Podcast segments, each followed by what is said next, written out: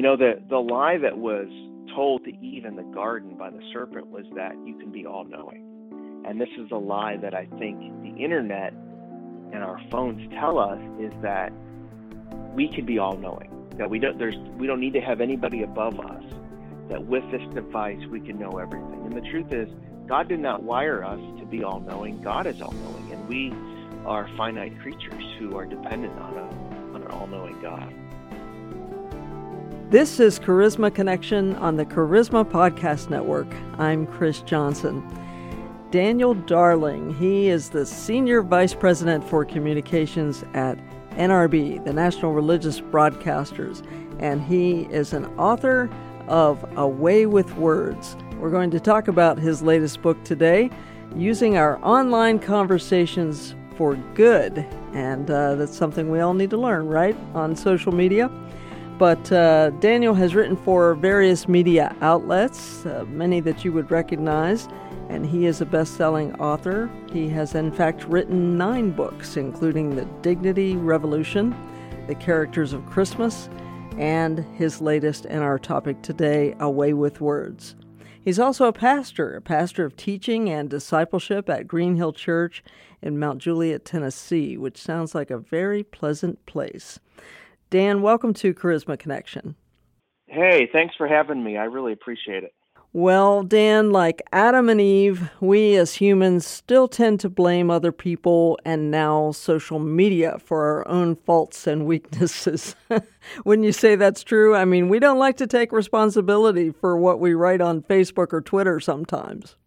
Yeah, we don't. I think, you know, our tendency is just to say, oh, yeah, social media is so bad. But the truth is, social media is us. It's human beings, you know, posting and writing and saying things. And so, it, you know, social media may make it easier to speak, and it may have some perverse incentives at times to be more uncivil. But at the end of the day, it's it's actually us that's doing the, you know, the, the speaking or the posting. Mm-hmm.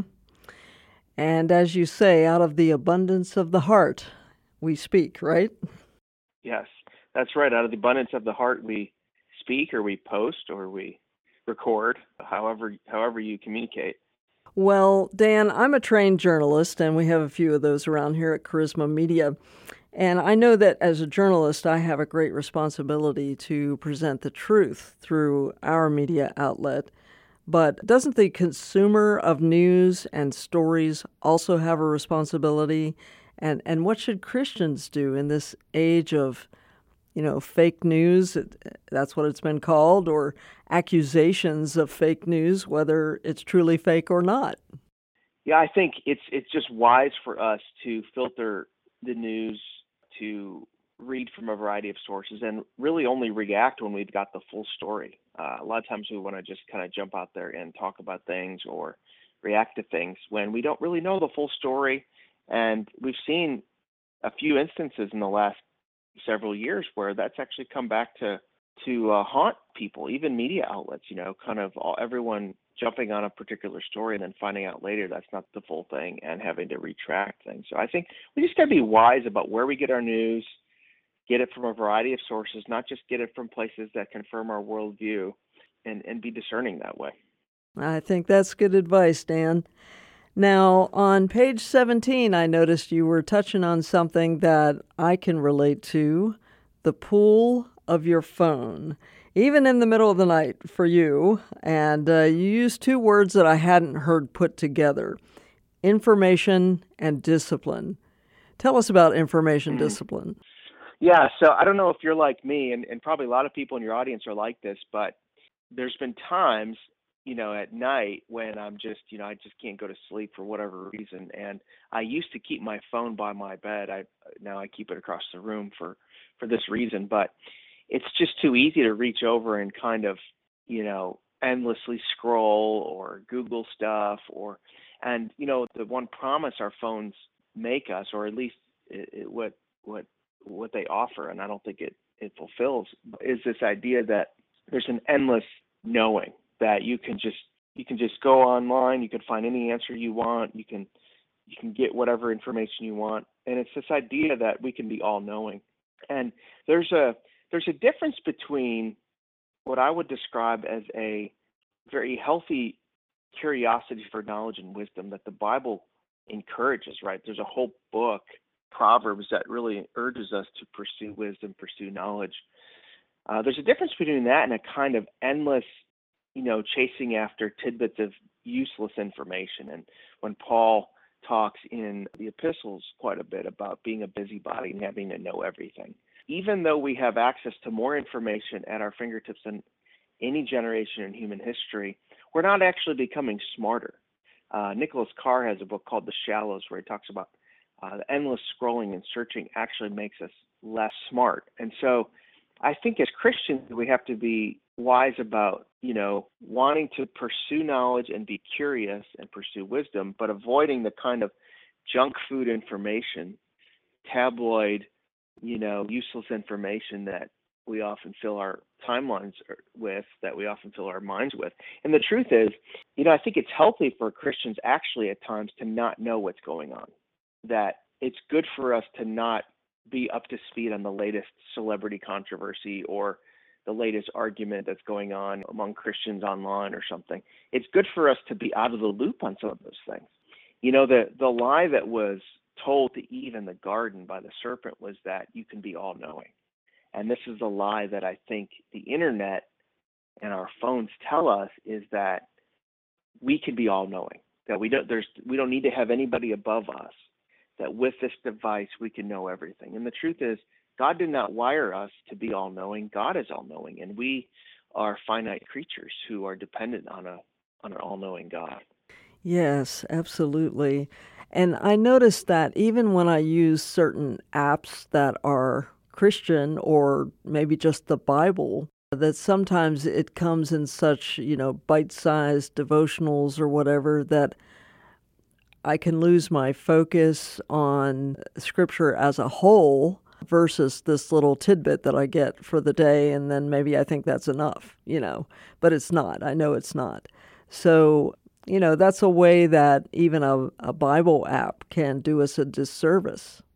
Yeah, I think so. I mean, I think Bible apps can help and are, you know, can be good in terms of keeping us on track with our, you know, with our Bible reading plan and all those things. But I do think, you know, too much of one kind of information intake is bad for us. So I, you know, I I have actually taken to just reading my Bible from my actual Bible, and I don't like doing it on my phone, just because I think, you know, being on my phone in various forms all day for my job and being on on computer screen, there's something about reading a book that is that is a little bit more feel a little bit more enduring and lasting. And there's something about the analog page that's important. And I and I think we really have to, you know, have a healthy diet of what kind of what kinds of information we take in, not just the kind of short little tidbits, but we need long form, you know, reading long articles, reading books, you know, watching documentaries, and, and disciplining ourselves in that way.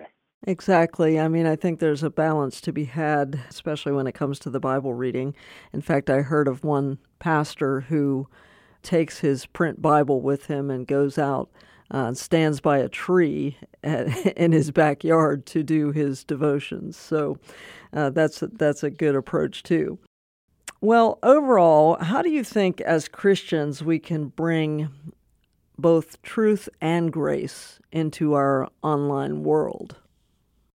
So I think I, I'm glad you framed the question that way, because I think a lot of times Christians will either be either or. Either it's like all in, consumed by social media, or, you know, we have to go back to the nineteen fifties and we're going to suddenly become Amish and we're not going to use any of these technologies. And the truth is, the internet's here to stay. Social media is not going anywhere. So we have to ask ourselves, how do we steward this well? And I think there's a good conversation to be had about taking a social media Sabbath and time away from it. I think those that's those are very healthy and important practices. But I I think we need more engagement on how, how exactly do we use social media, and how do we do this well? How do we steward our our presence and our platform and our words well? And I think the first thing we have to do is remember that we are Christians when we are online, that, you know, going online doesn't kind of take away the responsibility for us to be Christian. And, and number two, I think we need to weigh our words, that uh, the Bible talks a lot about, you know, how we say things. Um, it's not just about standing up for the truth. It is, but it's how we say it. Uh, First Peter three fifteen, Peter says, have an answer for every man for the hope that lies within you, and do it with gentleness and kindness. And so courage and civility can both go together. So the, the Bible cares how we say things. God cares about how we say things. And I th- think third, uh, we, we have to ask ourselves, you know, I don't have to be an expert on everything. I don't have to opine on everything. I don't have to weigh in on every controversy. It's okay to not have an opinion about things. You know, fifteen years ago, nobody cared what the average person thought about major world events. They just didn't, right? Mm. Somehow we've got this thing where I have to have an opinion on every single thing, and I have to let everybody know that I'm on the right side of this. And the truth is, we should resist some of that. If we're not an expert on it, if it's not an issue that we care, that that that affects us, we don't have to speak out on it. And we can, and I think fourth, I think we can bring joy to the online world by taking the issue seriously, but not taking ourselves so seriously. So we can we can be playful, we can poke fun at ourselves, we can be lighthearted. Everything doesn't have to be super serious all the time. And I think, you know, if we do that, we can really contribute to making social media a much more joyful space. Well, that does sound inviting, especially during a pandemic. Yeah, it does, right? Like everybody is super serious right now. And I think there's reasons to be, but we also need to find opportunities for joy, to encourage people to to send a nice note to someone who's written something that we really like, to to uh, spread good news, you know, to share truths about Christ, to share truths about the gospel, to encourage folks. You, you never know when you post something encouraging or something really meaningful about Christ, about the gospel, who will read that and be encouraged in a way that maybe changes the trajectory of their day. And so I think this is something that Christians can do, can be doing. Well, overall, Dan, how do you think we can best use the internet and social media for good and for the glory of God? Well, I think, number one, I think remembering that the people on the other side that we may be disagreeing with are not avatars to be crushed, but they're human beings made in the image of God. They're not the sum total of their arguments. And so treating people as human beings, as we would like to be treated, people with families and lives and, and dreams, and not treating them like, you know, some kind of monster that we have to we have to crush. Number two, I think just really thinking about what we say and what we post, and thinking before we post it, and not being flippant about our words. Uh, and number three, I think sharing good news, sharing joyful news, sharing. Uh, not everything has to be doom and gloom and super serious, but sharing, you know, what are some good news? What are some good articles? What is true and beautiful? What are some pieces of art or or articles or books or, or music that we've really enjoyed that we could share that might others might be interested in? I think taking kind of that approach really helps us use social media for good. And I think, um, you know, as, as much as the internet uh, has negative effects, right? It also can be very positive. I think you think of how the gospel is able to be kind of broadcast on the internet around the world. I think of all the good Christian content we can listen to. You think of sermons and and and Bible verses and articles and and content that is uh, posted online that uh, brings people closer to Jesus. And so I think overall the internet is is just a powerful way to communicate the gospel in this age. Absolutely. Well, thank you, Dan, for um, sort of summing that up for us. And I do think that it's something that we need to be, we need to call ourselves to, to come up higher when it comes to what we say online through social media. Dan, would you like to close out this podcast with a prayer for our listeners who are engaging online? I would love to. Let's do that. Lord, we thank you and praise you for the good news of the gospel. We thank you that you have called us to live in this age and in the twentieth century, twenty-first century, and with all of these technological tools at our fingertips. And Lord, we know how many different ways that technology can be abused, but we also know that we can redeem it and use it for, for good. Uh, Lord, I pray that as Christians, we would use our platforms to uplift and encourage and shine the light of the gospel to to stand up for the vulnerable, to really show the world a different way, a better way than than the kind of nasty way that many people are engaging online, Lord. And I pray that you would give Christians both courage and civility as they speak up and speak out on a variety of issues. And Lord, that you'd use these tools to advance the good news of the gospel around the world. In your name we pray. Amen. Amen. Thank you for that. And his name is Daniel Darling. It's very easy to find him online, daniel darling dot com. So we thank you very much, Dan, for being with us and for sharing on your book, A Way With Words. Thank you for having me. I appreciate it. I'm Chris Johnson. You've been listening to Charisma Connection. And be sure to check out our Charisma Podcast Network, which is just ever-growing, lots of new shows. So you can find that at c p n shows dot com, Charisma Podcast Network, c p n shows dot com.